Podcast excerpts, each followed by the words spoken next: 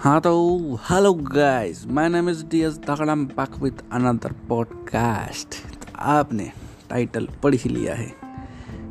आज हमारा टाइटल है, क्या आपने वैक्सीन तो नहीं लगाई?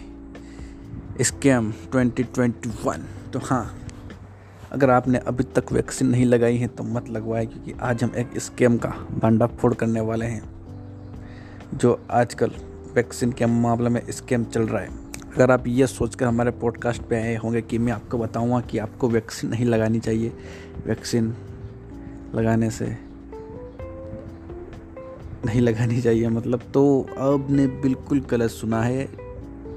टाइटल के हिसाब से आज बात नहीं होने वाली है। मतलब में जो चल रहा है उसको स्कैम ही है 2021 के मतलब वैक्सीन ना लगाना, यही सबसे बड़ा स्कैम है हमारे 2021 का। इसके तो इसलिए मैंने नाम दिया स्कैम 2021 तो आपको ऐसे बहुत से महाज्ञानी मिल जाएँगे। ऐसे बहुत से ज्ञानी मिल जाएँगे या जो आपको कोरोना का इलाज तक बता देंगे कि यह करने से कोरोना नहीं होता। और यहाँ तक तो कुछ महाज्ञानी हमारे शाश्वत एक हज़ार आठ दंडवत प्रणाम करने का जी करता है, जो कहते हैं कि कोरोना है ही नहीं। यह मात्र सर्दी खांसी है। सरकार चूतिया बना रही है हाँ वो बात अलग है, सरकार चूतिया बना रही है, लेकिन इस मामले में नहीं बना रही कि कोरोना है। ये आप किसी भी आसपास के क्षेत्र में जाकर देख सकते हैं। अभी नहीं जाना है, किसी से पूछ सकते हैं कि वहाँ के अस्पतालों की क्या हालत है। तो आपको खुद में खुद पता चल जाए कि आपको इन चूतियों के चारे लगना है या जो है उस पर विश्वास करना है। तो अब अगर आप ने अभी तक वैक्सीन नहीं लगाई है। अगर आपका नंबर आ चुका है तो चाहें बिल्कुल बेझिझक वैक्सीन लगा के आए। कुछ नहीं होने वाला। अगर आप पहले से ही सोच के जाओगे कि कुछ होगा कुछ होगा, फिर भी ज़्यादा से ज़्यादा थोड़ा बहुत फीवर आ जाएगा आपको। उससे ज़्यादा कुछ नहीं होगा। आपने बहुत से लोगों के मुँह से सुना होगा कि वैक्सीन लगाने के बाद लोग मर रहे हैं। वो क्यों मर रहे हैं? ये नहीं बताएँगे आपको। बस अपना ज्ञान पे लेंगे। इसमें तो जहर मिला हुआ। एक मैसेज मैंने पढ़ा था, शायद आपने पढ़ा नहीं, पढ़ा लेकिन वहाँ लिखा हुआ था कि कोई एमबीबीएस डॉक्टर है, जो ये बता रहा है कि इस वैक्सीन में जहर मिलाया गया है साथ में। वैक्सीन में जहर भी है साथ में तो इसकी वजह से लोग मर रहे हैं। तो मैं कहता हूँ कि देश हमारा चुनौतियों से नहीं, इन चूतियों से परेशान है। मेरे कुछ मित्र भी हैं इसमें जिनका मैंने स्टेटस देखा, कुछ इसी प्रकार का स्टेटस था उनका, कि वैक्सीन में जहर है। इनको न जाने कहाँ से ऐसी खबरें आती है। मेरे पास कभी ऐसी खबरें नहीं आती, क्योंकि मैं ऐसी खबरें देखता नहीं हूँ। मैं अफवाहों पर कभी विश्वास नहीं करता हूँ, जब तक मैं खुद उसको कंफर्म ना कर लूँ। और कंफर्म करने का, कैसे कंफर्म करें, ये मुझे आपको बताने की ज़रूरत नहीं है। आप इंटरनेट की दुनिया में राज करते हैं। आप गूगल से पूछ सकते हो। कुछ ट्रस्टेड साइट से किसी डॉक्टर से सलाह ले सकते हो। यूट्यूब पर देख यूट्यूब पर भी हर तो बहुत फेक आता है, लेकिन ट्रस्टेड ट्रस्टेड चैनल या ट्रस्टेड डॉक्टर या आप न्यूज़ में मीडिया में भी हालाँकि सब मीडिया वाले नहीं, कुछ मीडिया में भी देख सकते हैं। और मतलब जब तक आपको दो तीन जगह आप कन्फर्म नहीं कर लो हाँ यहाँ भी सही है, यहाँ भी सही बता रहे यहाँ भी सही बता रहे तब तक आप उस अफवाह पर विश्वास ना करो। क्योंकि जितने लोग कोरोना से नहीं मर रहे हैं, उतने लोग अफवाहों से मर रहे हैं। ये सच है। यहाँ पर एक साइकोलॉजिकल फॉर्मूला वर्क करता है।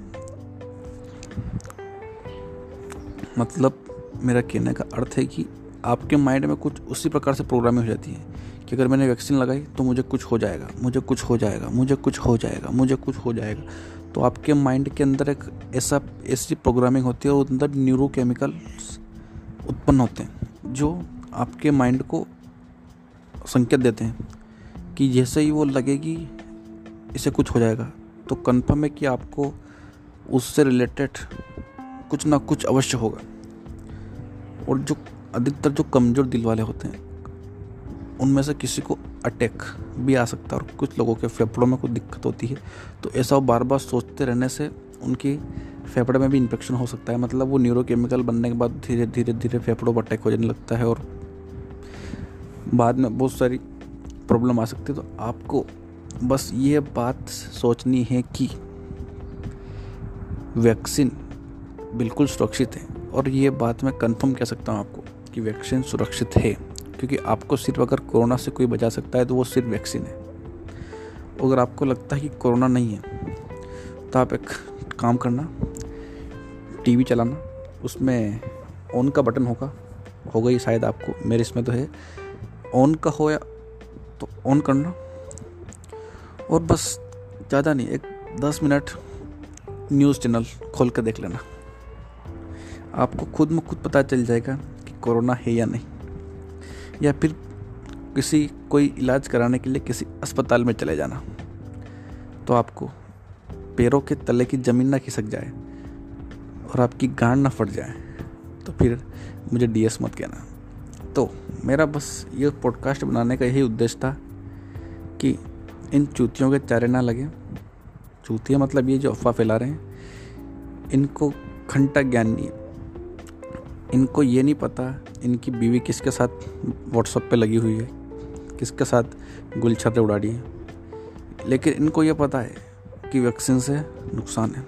तो इन चूतियों को चार ना लगे और उनसे बहस भी ना करें। ये आपके लिए बहुत अच्छा है। इससे लोगों से तो बस दूरी बनाए रखें। बहस करोगे तो आप बहस में जीत नहीं पाओगे, क्योंकि वो तो बहन चौथ कते बचपन से निठल लें उनका काम ही बस ये बहस करना। तो मैं आपसे यही अनुरोध करूँगा कि कोरोना की अफवाहों से बचें और कोई भी अगर आपको कंसल्टेंट चाहिए तो डॉक्टर के पास जाएँ और डॉक्टर से कंसल्टेंट करें। ना कोई यूट्यूब पे ला जाता है और व्हाट्सअप पे तो जो इलाज आता है, उस इलाज से तो आप दूरी रहो। तो आपको क्या करना है कि अफवाहों से सावधान रहना है, सतर्क रहना है। तो यह पॉडकास्ट हम यहीं समाप्त करते हैं और हमारे सभी पॉडकास्ट को शेयर कर दो, सभी प्लेटफॉर्म पर। तो मैं मिलता हूँ आपसे बहुत जल्दी एक और नए पॉडकास्ट के साथ। तो तब तक अपने और अपना परिवार का ख्याल रखें। Bye see you soon